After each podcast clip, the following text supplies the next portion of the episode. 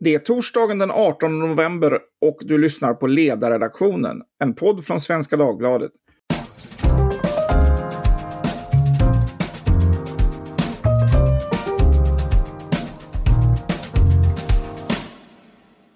Jag heter Fredrik Johansson och idag kommer vi att prata om skatter, behovet av en ny stor skattereform och möjligheten att genomföra en sådan. Med mig för att göra det har jag Claes Eklund som är Senior Economist på Mannheimer Swartling, författare till otaliga böcker och artiklar om samhällsekonomi, sedan decennier del av svensk debatt i ekonomiska frågor och aktuell med rapporten Vårt framtida skattesystem, en ESO-rapport med förslag på en genomgripande skattereform. ESO är alltså expertgruppen för studier i offentlig ekonomi och beskriver sig själva som en självständig kommitté under Finansdepartementet. Med också Johan Fall som är chef för den skattepolitiska avdelningen på Svenskt Näringsliv samt Christian Ekström som är vd för Skattebetalarnas förening. Ni är alla tre hjärtligt välkomna. 1990-1991 genomfördes en omfattande skattereform i Sverige. Det hela byggde på en uppgörelse mellan den dåvarande socialdemokratiska regeringen och Folkpartiet. Något förenklat kan sägas att reformen hade två grundläggande mål att etablera principen om hälften kvar, det vill säga att ingen skulle betala mer än hälften av en inkomstökning i skatt, och att genomföra en omfattande förenkling av skattesystemet genom att göra det mer enhetligt. Reformen tog därmed sikte på två problem som plågat både ekonomin och politiken sedan 1960-talet. Dels Sveriges mycket höga marginalskatter som bland annat fått enorm uppmärksamhet genom Astrid Lindgrens klassiska artikel i Expressen 1976 om Pomperipossa. Lindgren skrev att de fick betala 102 procent i skatt. Gunnar Sträng gjorde inte saken bättre för Socialdemokraterna genom att meddela att Astrid Lindgren uppvisade citat djup okunskap. Slutcitat.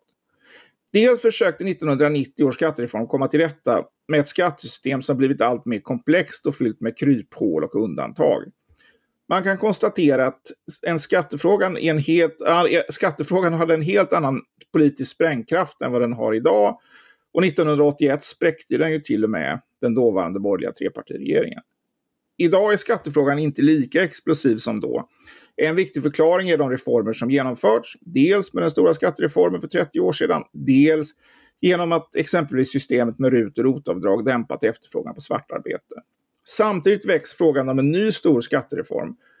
Varje organisation med lite självaktning lägger fram sådana förslag. Timbro, TCO, Finanspolitiska rådet, alla vill ta så kallade större grepp. Och redan i januariöverenskommelsens fjärde punkt står det att citat, en omfattande skattereform genomförs.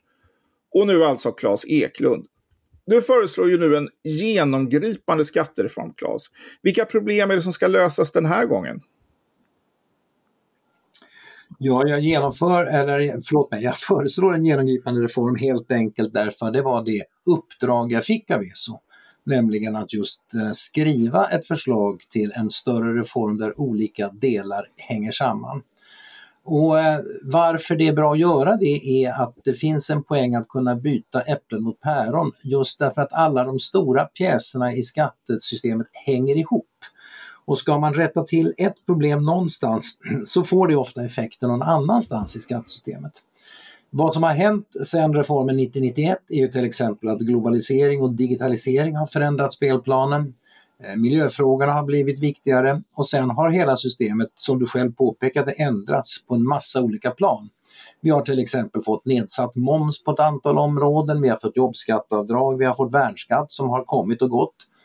Och det här skapar, tycker jag, ett antal problem och låt mig väldigt kort säga att vi fortfarande har bland världens högsta skatter på tjänst. Alltså marginalskatterna på arbete är fortfarande väldigt, väldigt höga. Samtidigt har vi jämfört med omvärlden väldigt låga egendomsskatter och fastighetsskatten är regressiv. Det vill säga höginkomsttagare och folk med dyra hus betalar en mindre andel av husets värde i skatt. Vi har ett väldigt plottrigt momssystem som för mig verkar helt irrationellt. Vi har en lång rad olika skattesatser på kapitalinkomster. Vi har miljöskatter som inte är särskilt fokuserade och så vidare. Och då visar det sig att ska man rätta till några av de här sakerna så förutsätter det faktiskt på många håll att man rättar till även andra delar. Därför, förlåt att jag är långrandig, förslag till en större... Du är inte alls långrandig, tack för ett bra svar. Jag tänkte, tänkte den här frågan, återkomma till frågan om behovet av en stor stor reform och möjligheten att genomföra en stor reform och om det är nödvändigt. Jag tycker att det är en diskussion värd att föra i sig själv. Men om vi börjar med den problemställning som Claes här då presenterar om bekymren med det nuvarande svenska skattesystemet. Delar du den bilden Johan? Ja, jag tycker det är mycket som är välskrivet i Claes rapport och eh, jag delar i allt väsentligt hans analys där också. Det, vi har extremt höga marginalskatter på arbete. Det är någonting som behöver åtgärdas och den här, om man säger kosmetiska, eller ja, kosmetiska kanske ta i, men, men ändå att man tog bort värnskatten. Det var ju hög tid, det skulle vara en tillfällig skatt i tre år. Den blev kvar i 25 år. Eh, men det är långt ifrån tillräckligt och vi har eh, också som Claes är väldigt tydlig med i sin rapport betydligt högre kapitalskatter än omvärlden i Sverige och det är ju någonting som också är angeläget att åtgärda för att stärka konkurrenskraften för det svenska skattesystemet. Eh, Claes berör ju också bolagsbeskattningen och hur viktigt det är att vara konkurrenskraftig på det området och, och jag kan skriva under på mycket av det som står där. Och där finns det ju en väldigt omfattande diskussion som pågår nu som är viktigt för Sverige att följa och ha liksom, eh, en hög beredskap för att fortsätta kunna åtgärda eh, saker och ting där för att ha konkurrenskraftiga regler i Sverige. Och ska vi säga någonting mer så är det väl momssystemet som, som Claes nämnde och där jag tror att detta med dold moms gör Claes en stor pedagogisk insats när han lyfter det som ett problem och det tror jag vi behöver ha en mycket mer diskussion om framöver. Alltså momsens eh, bas och att den faktiskt behöver breddas för att komma undan de problem som det innebär annars då med dold moms att det är några av de områden som jag tycker Claes analys är bra och, och eh, där jag välkomnar en diskussion. Och sen kan vi som sagt återkomma till om det här ska hanteras. Jag tror vi behöver många skattereformer snarare än kanske en. Men det viktiga är liksom att få en diskussion om innehållet och det, det har Claes gjort ett jättebra bidrag till. Låt oss återkomma till de här, till de här frågorna. Jag tänkte släppa in Christian också. Om vi pratar om vi börjar diskussionen med problemen i det nuvarande svenska skattesystemet. Är, tycker du att Claes adresserar då rätt problem i, i ja, den här rapporten? delvis tycker jag att han gör alldeles rätt. Den, den är ju oerhört väl genomförd den här rapporten. Det finns mycket som är, är mycket bra och Johan nämner ju flera av de sakerna. Sen är frågan, formen skattereform har varit oerhört mycket fokus på att det just ska, att det ska till just en skattereform. Men det är ju som Johan säger att det kan mycket väl vara flera och det viktiga är ju vad vi ska åstadkomma, inte att det är en skattereform. Och en av de viktigaste sakerna utifrån mitt perspektiv det är ju att Sverige har eh, väldigt höga skatter generellt och att skatte, kvoten borde sänkas. Men, och det är ju Claes inne på i rapporten, de skadliga skatterna på framförallt arbete och kapital behöver vi eh, göra någonting åt. Och där har han ju flera bra förslag. Sen är inte vi alltid förtjusta i, i, i de lösningar som kommer, bland annat då förslag till, till en eh, fastighetsskatt till exempel. Vi ska komma in mer detalj på, på, på förslagen här, men jag tänkte vi hänger fast lite grann i den här frågan om vilka problem i stora svenska samhällsproblem som är kopplade till skattesystemet. Om vi, tar, om vi tar två stora frågor här, produktivitet och utanförskap. Claes, i vilken utsträckning skulle du säga att, eh, att skatterna är ett avgörande problem för den svenska produktivitetsutvecklingen respektive för den svenska integrationsförmågan? Det är väldigt svårt att sätta någon siffra på det. Det är en jättestor fråga som är komplex. Eh, när man utreder produktiviteten ska man ha klart för sig att det här är ett internationellt fenomen. Eh, produktiviteten har fallit, eh, produktivitetstillväxten har fallit i hela västvärlden under 15-20 års tid. Så det är inte svensk, bara en svensk fråga. Men just därför är det extra viktigt för ett litet land som Sverige i internationell konkurrens att försöka rätta till det hela så gott det nu går. Och då tror jag, eh, liksom de flesta ekonomer, att eh, sänkt skatt på arbete är ett sätt att stimulera till ökad arbetsintensitet, ökade arbetsinsatser och inte minst ökad förbättrad kompetensutveckling. Jag tror ju, fast jag kan inte belägga det, att eh, lönesammanpressningen och den kraftiga höjningen av marginalskatter på till exempel lärare under 70 80-talen var en bidragande orsak till att eh, skolan har försämrats därför att det blir svårare att rekrytera lärare. Eh, jag kan ha fel, men det är vad jag tror. När det gäller utanförskapet finns det ju gott om studier som tyder på att eh, svårigheter att ta sig in på arbetsmarknaden är en väldigt viktig faktor som försvårar problemen i våra förorter, i några förorter. Och där har jobbskatteavdragen bidragit men de räcker inte och därför föreslår jag att vi utvidgar den där typen av avdrag så att man kan tjäna ännu mer utan att behöva betala skatt. Bara tillfoga en enda sak. Jag föreslår då en rejäl sänkning av marginalskatten över brytpunkten samtidigt som jag flyttar upp brytpunkten, alltså för statlig skatt.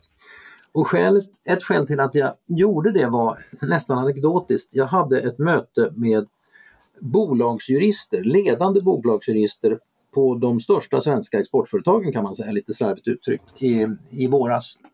Och jag ställde frågan till dem, om ni fick ange ett problem, bara ett, ingenting annat i det svenska skattesystemet som bör åtgärdas, vad säger ni då?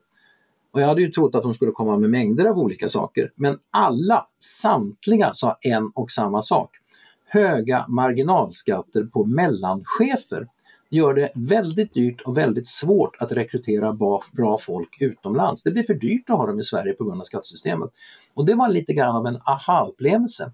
Och jag har försökt rätta till det där och jag kan inte översätta det direkt till produktivitetsförbättringar. Men som ekonom tror jag ändå att det har en Johan, kan du kommentera kanske framförallt den här produktivitetsfrågan, hur ni ser på kopplingen mellan, mellan skattesystemet och problem i det svenska skattesystemet och den svenska produktivitetsutvecklingen?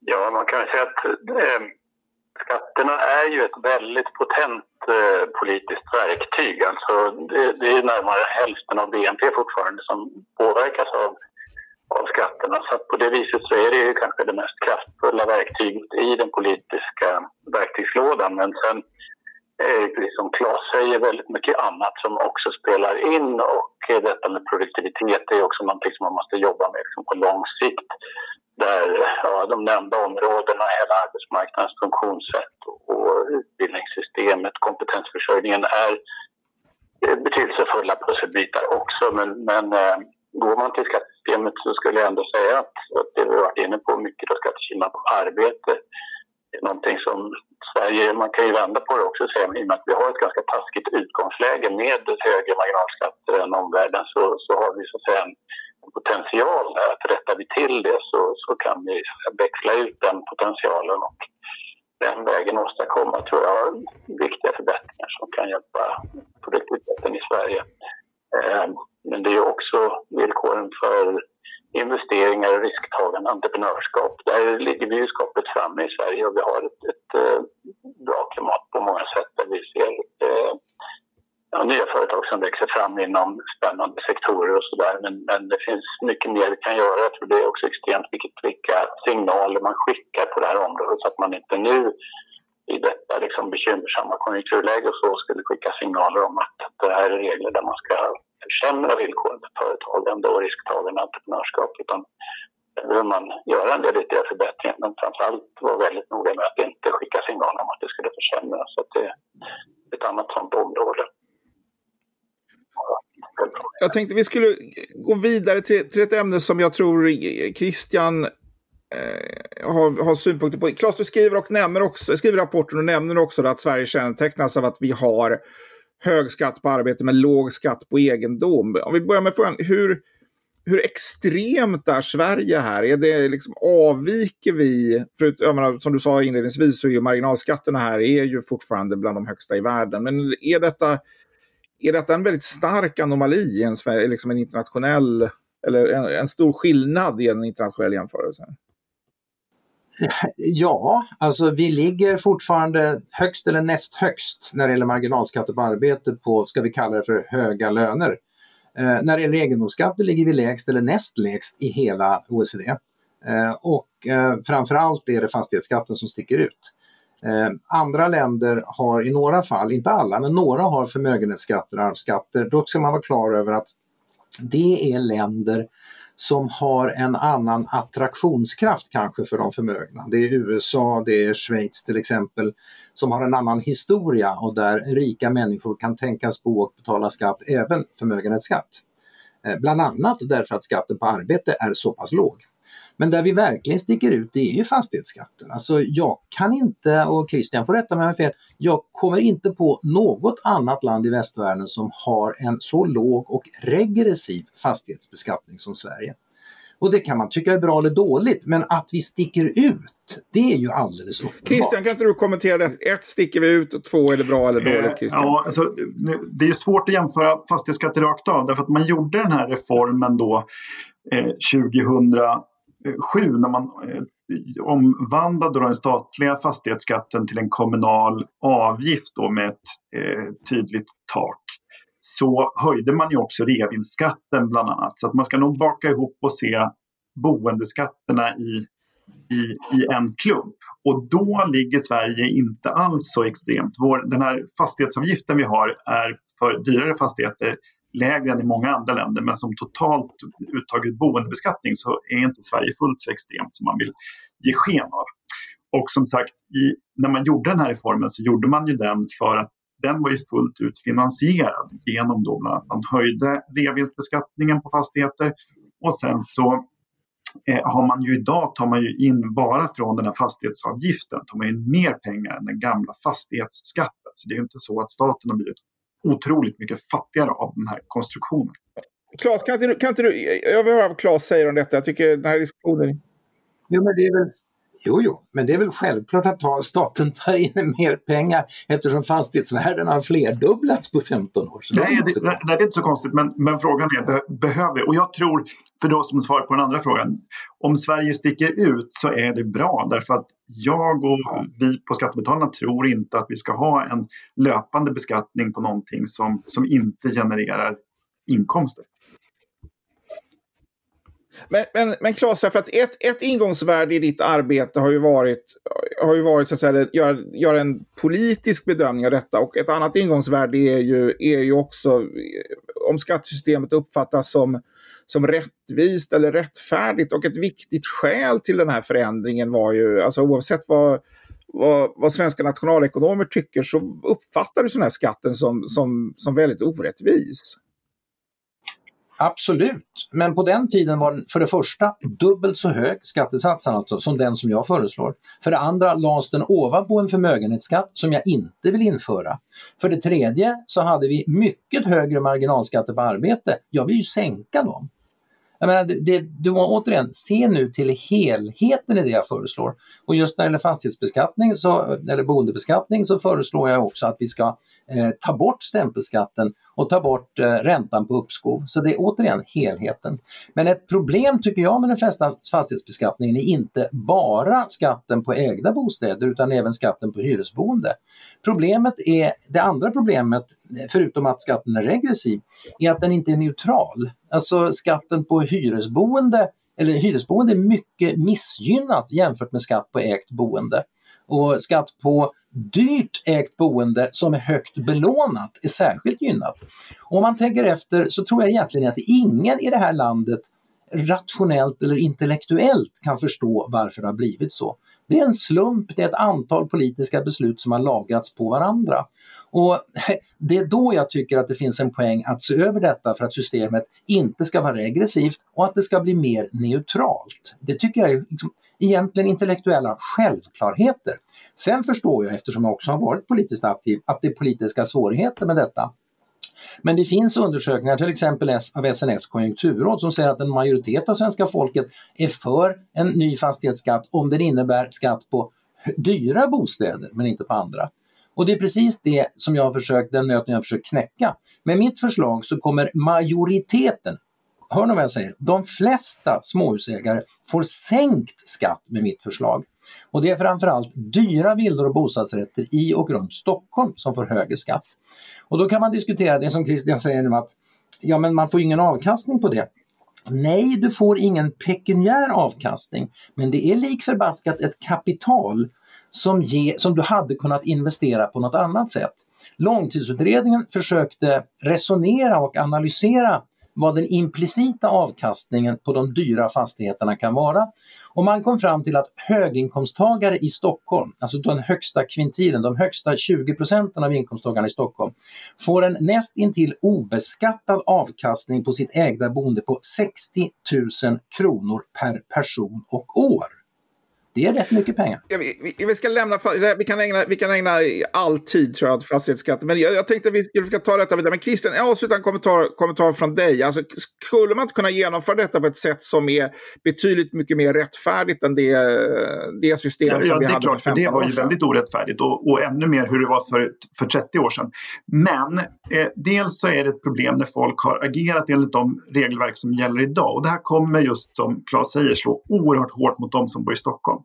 Dessutom så föreslår ju Claes det här eh, i, i, i, sin rapport att man ska ha begränsningsregler och då uppstår ju nästa problem. Då blir ju det här en, eh, i själva verket en skatt på inkomst för de som bor dyrt. Och då blir det för de som bor dyrt i storstadsregioner, det vill säga i Stockholm. Och det kommer att få en ganska kraftfull effekt, skulle jag tro, på hur Stockholms bostadsmarknad ser ut och skapa effekter i hela systemet. Glöm nu inte att jag föreslår Ja, en helhet. och den ska vi gå in, vi ska gå in på helhet. Ja. Om, du tittar, om du tittar på vad jag föreslår när det är sänkt skatt på arbete så kommer du finna att nästa, det här kan ni ju, ni har ju statistiken. Så gott som alla de fastighetsägare som du nu är ömmar för i Stockholm kommer att få inkomstskattesänkningar som är betydligt större än skatten de höj, som höjs på deras boende. Ja, Betydligt. Ja, långt ifrån alla när vi har tittat på siffrorna. Men det kan nu vi håller vi hatten här. Hallå, hallå, hallå. Jag, ordning. Och vi, för, eh, eh, dels är det så att vi skulle kunna tillbringa eh, två timmar till med fastighetsskatten, vilket har sina goda poäng ja, minst. Gärna. Men vi pratar väldigt mycket om helheten och Claes återkommer hela tiden till att man måste se detta som en helhet. Så att, Claes, kan du beskriva den här helheten nu? Vad är det i stora drag som du föreslår? Och vad skulle bli annorlunda jämfört med idag om vi fick det Eklundska skattesystemet? Om jag ska uttrycka det i lite mer ideologiska termer som kanske ledarredaktionen gillar så föreslår jag att folk som jobbar och pensionärer får behålla mer av sin tjänsteinkomst. Man får behålla mera pengar kvar när man betalar skatten. Och samtidigt så beskattar staten konsumtion och boende mer neutralt. Det vill säga staten styr inte via skattesystemet var jag ska bo, i vilken typ av hus och med vilken belåning. Och staten styr inte heller via olika momssatser vad jag ska konsumera. Det betyder att systemet utifrån Svenska Dagbladets ledarredaktions ideologiska reflexer egentligen blir mycket mer attraktivt. Folk får behålla mer av sina skattepengar och farbror staten styr inte var de ska bo och konsumera. Är inte vi, det jättebra? vi, vi noterar att du är angelägen om våra, våra ideologiska reflexer. Men vad det innebär är att eh, vi får, ett höjd, vi får en höj, rejält höjd brytpunkt i inkomstskattesystemet, sänkt marginalskatt men inte avskaffad statlig inkomstskatt och ett grundavdrag, vadå, på, eller ett jobbskatteavdrag på 95 000, är det inte så? Precis. Så det, är ju, det, är ju, det kommer ju att stärka arbetslinjen och det kommer att ge människor mer, mer pengar i plånboken. Och så kommer vi betala detta med höjda fastighetsskatter och en mer enhetlig moms. Fel. De flesta får sänkt fastighetsskatt. Notera vad jag säger. Några får högre fastighetsskatt, men alla får betala enhetlig moms. Och konsumtion bör beskattas likvärdigt tvärs över. Det är skatt efter bärkraft. Alla konsumerar. Johan, vad säger du om detta? Är detta vi pratade ju om lite grann inledningsvis, men du kanske har en ytterligare kommentar kring, kring inriktningen av det här. Är det här i grund och botten en klok väg att gå vad gäller inriktning på skatte, skattesystemet? Ja, så tar man det här lite bredare greppet igen så skulle jag väl vilja återkomma till det jag har brukat säga i olika sammanhang. Att jag tror Sverige behöver kanske inte bara en skattereform utan många skattereformer. Men det viktiga är liksom att det blir rätt skattereformer och att vi får en diskussion om innehållet och det är den jag välkomnar. Eh, men, men går man sen vidare till det här mera, vad man säga, formfrågan trots allt, även om det är innehållet jag skulle prioritera, så, så är jag väl inte så optimistisk på att man skulle kunna gå i mål med liksom detta. Och jag är också orolig. Jag ser att Claes skriver ju många kloka saker kring detta, att det här skulle kunna ta väldigt lång tid och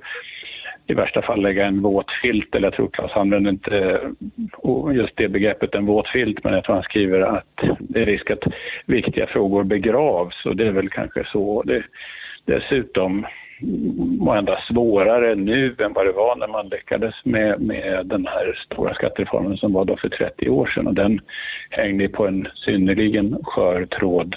Bara den, hur det gick till, det finns dokumenterat på på lite olika håll där. Jag vet att både TCO och Björn Rosengren som var där på den tiden och min före företrädare Sven-Olof Lodin som var på Industriförbundet, båda brukar säga att de låg bakom hur man lyckades få ihop eh, de olika parterna. Det var ju till slut två partier, då, Socialdemokraterna och Folkpartiet, som, som kom överens. Så att även Kjell-Olof Feldts memoarer finns det beskrivet hur, hur svårt det var och hur nära det var att det gick i stöpet. Och, och risken liksom att man här skulle tappa tempo och förlora ja, flera år, den, den är jag lite orolig för och jag ser också att väldigt mycket av det som har hänt i skattesystemet, alltså det här argumentet att man har lappat så mycket, det, det är inte jag så mycket för. Jag tycker det, det har ju varit ett sätt att vårda och eh, en del har säkert inte varit bra men jag tycker i allt väsentligt så har vi ändå gjort väldigt många kloka saker i skattesystemet och det är nog snarare den vägen framåt som jag skulle förespråka.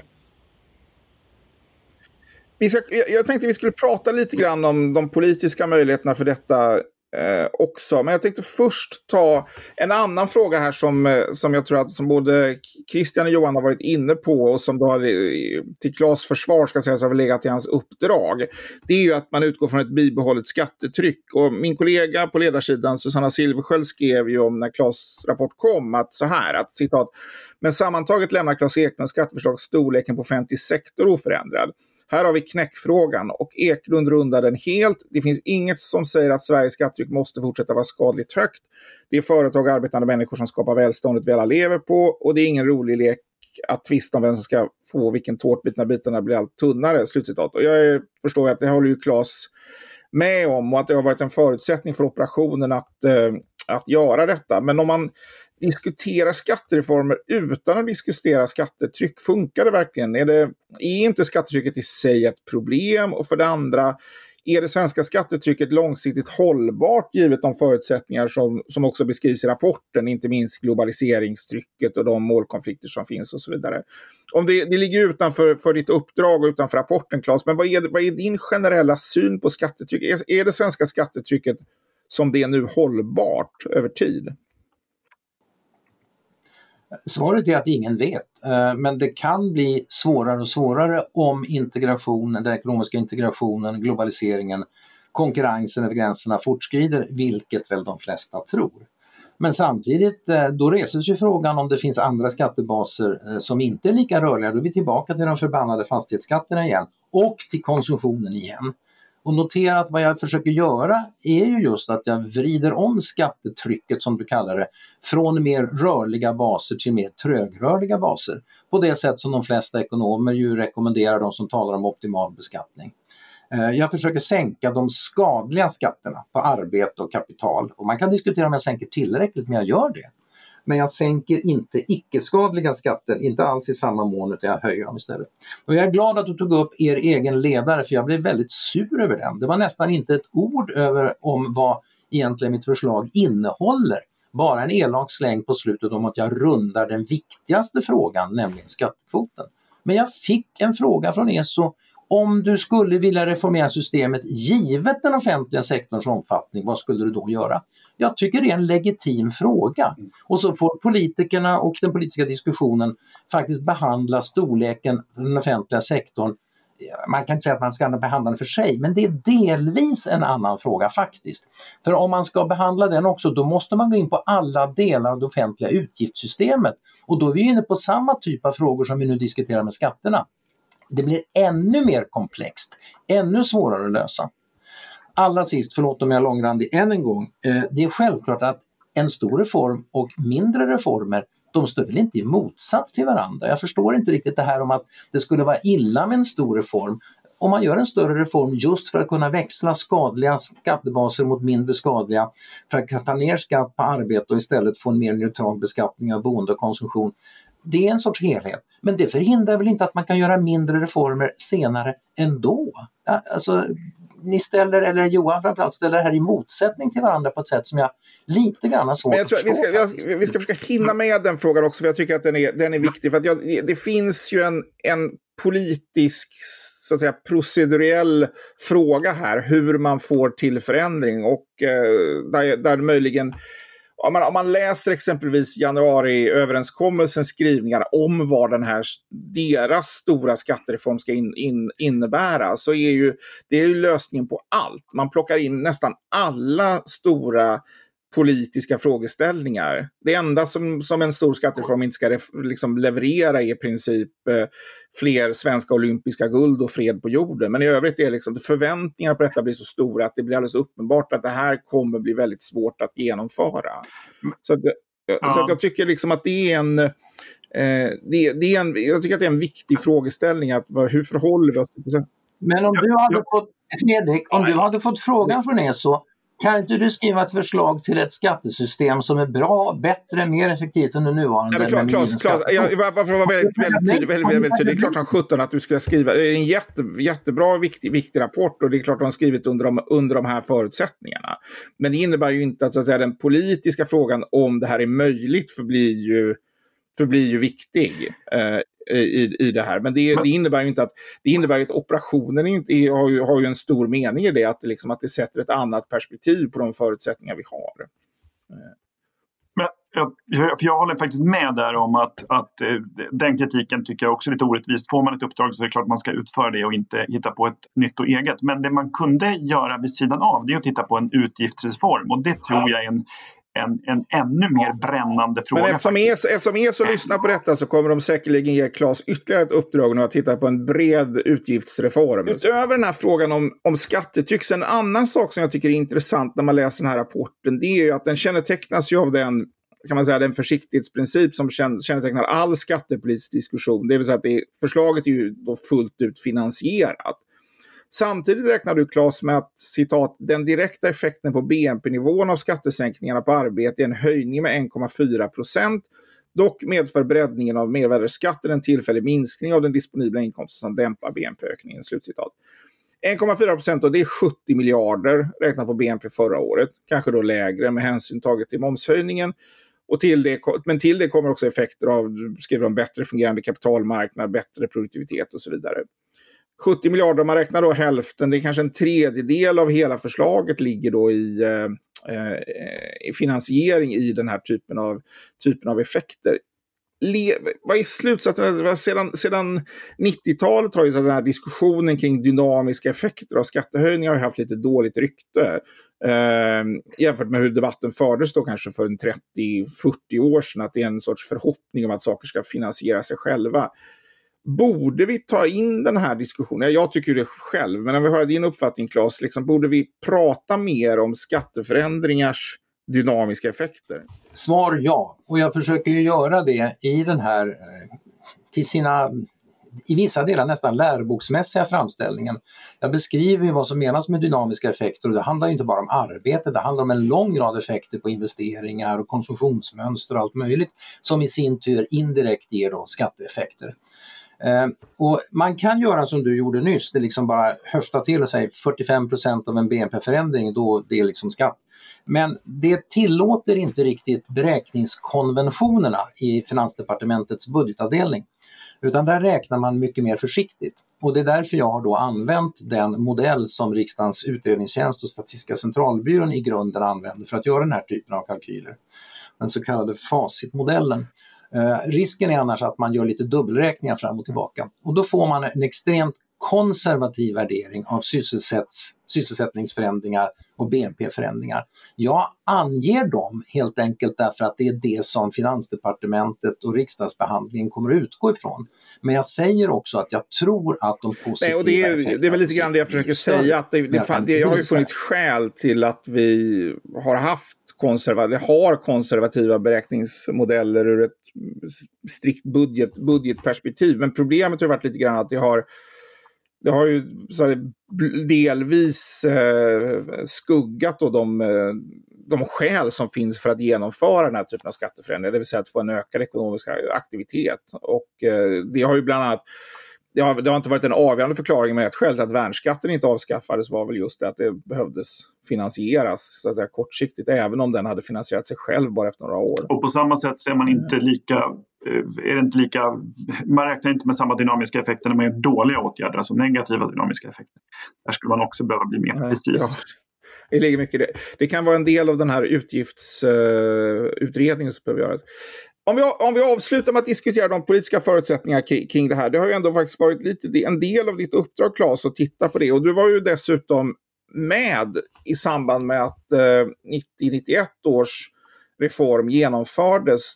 Och då under, under också, då kan jag säga att det var annorlunda politiska förutsättningar, men det gjordes ju då ändå i, ett, i en miljö där, där det varit ganska hårda tag i valrörelsen 1988 mellan, mellan Socialdemokraterna och Folkpartiet. Men man lyckades ändå, ändå komma överens. Vad är, vad är, ja, behöver inte skriva dina memoarer här, men vad är din bild av varför det gick då och vad talar för att det skulle kunna gå idag? Huvudskälet till att det gick då var att skattesystemet som du själv tog upp i början av sändningen var mycket sämre, mycket värre Eh, med större snedvridande effekter då än nu. Det liksom tvingades fram en stor förändring. Eh, idag är det nog kanske politiskt svårare av olika skäl. Eh, dels är riksdagen mycket mer fragmentiserad, vi har åtta partier i riksdagen. Dels är det politiska tonläget generellt mer uppskruvat med sociala medier och troll som hoppar upp på ömse sidor om man säger något förgripligt. Eh, den politiska cykeln har blivit kortare, allt det där känner ni ju till. Så visst är det svårare.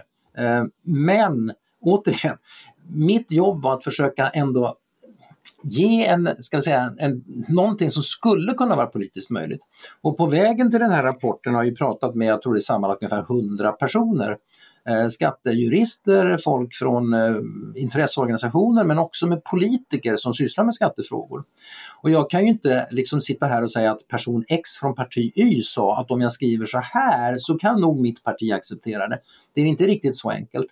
Men däremot så tror jag att den här helheten faktiskt skulle kunna vara ungefärligen politiskt möjlig om pusselbitarna faller på plats.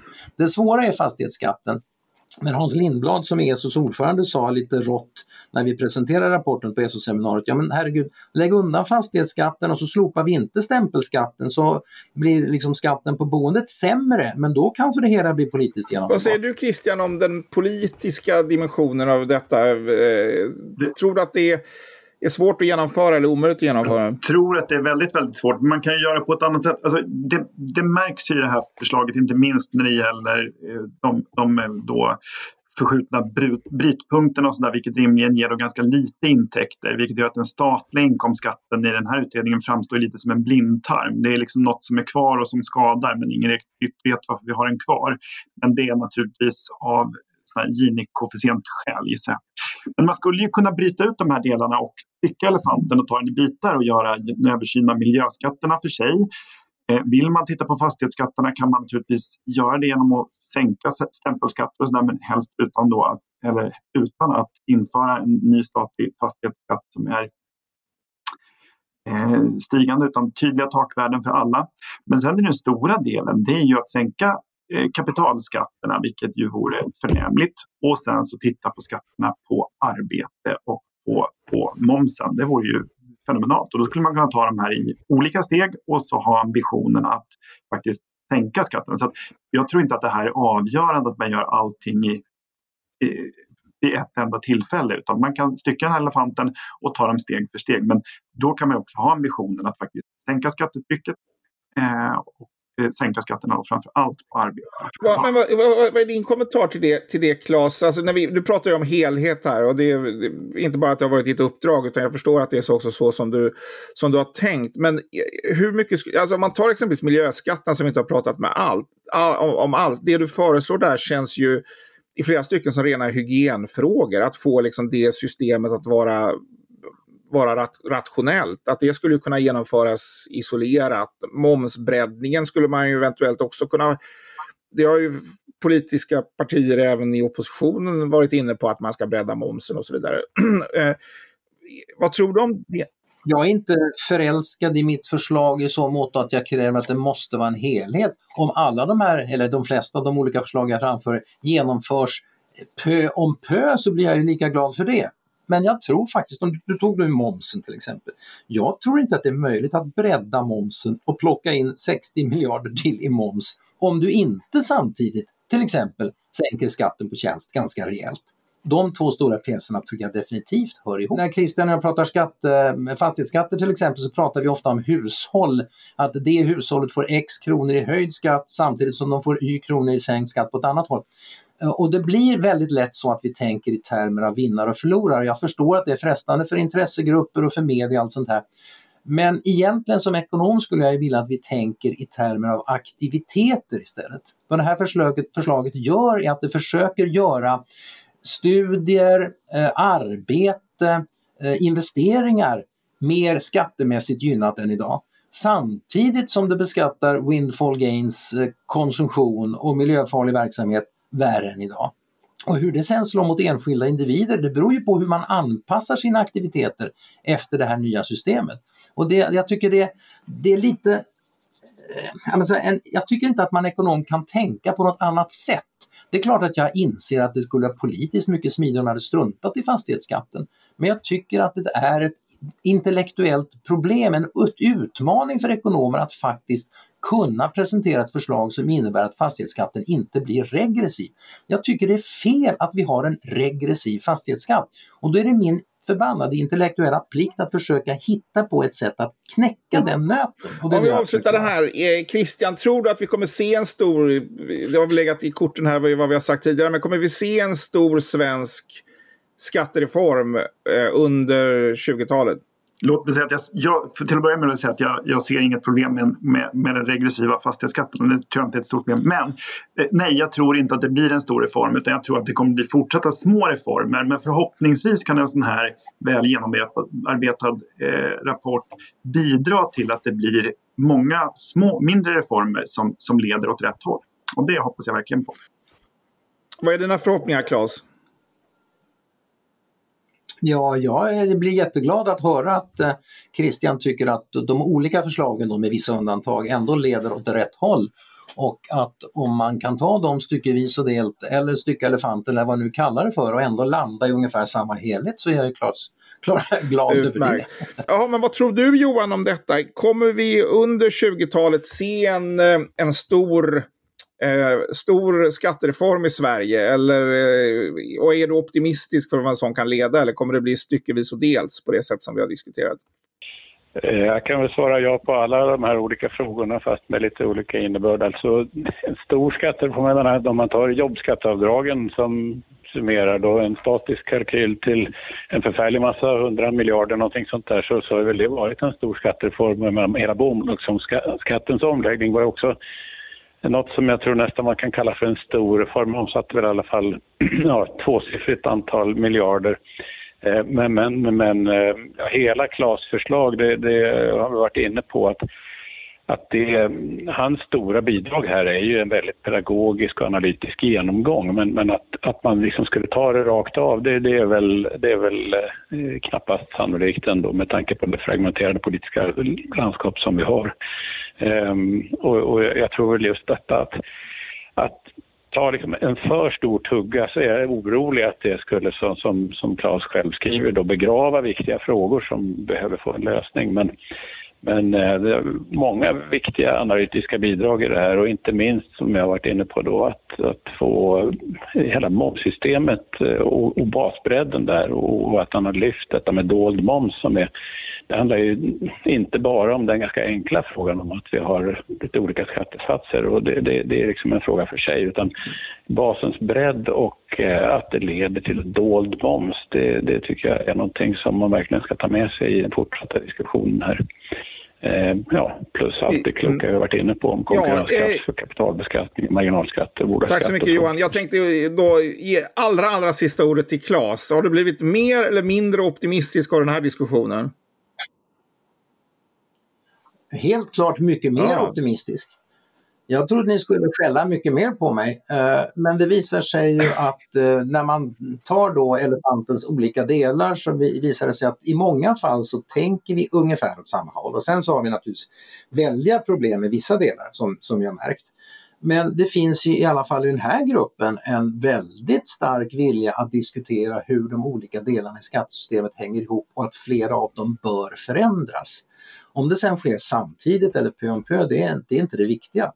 Eh, och jag, om jag tittar på mediediskussionen de senaste veckorna så är jag också faktiskt, eh, jag har en känsla av att även om, jag ska inte bli pompös, det är inte min rapport som kommer att göra om skattesystemet, men jag tror faktiskt att skattediskussionen kommer att breddas och diskutera systemet som helhet mer än tidigare. Det, det, det är de intryck jag har fått av att ha pratat med beslutsfattare och politiker på ganska många håll de senaste okay. veckorna. On that happy note så får vi avsluta detta. Ni har lyssnat på Ledarredaktionen, en podd från Svenska Dagbladet. Vi har då pratat om en ny stor skattereform och med mig har jag haft Claes Eklund som är senior economist på Mannheim Swartling och författare till vårt framtida skattesystem, en ESO-rapport med förslag på en genomgripande skattereform.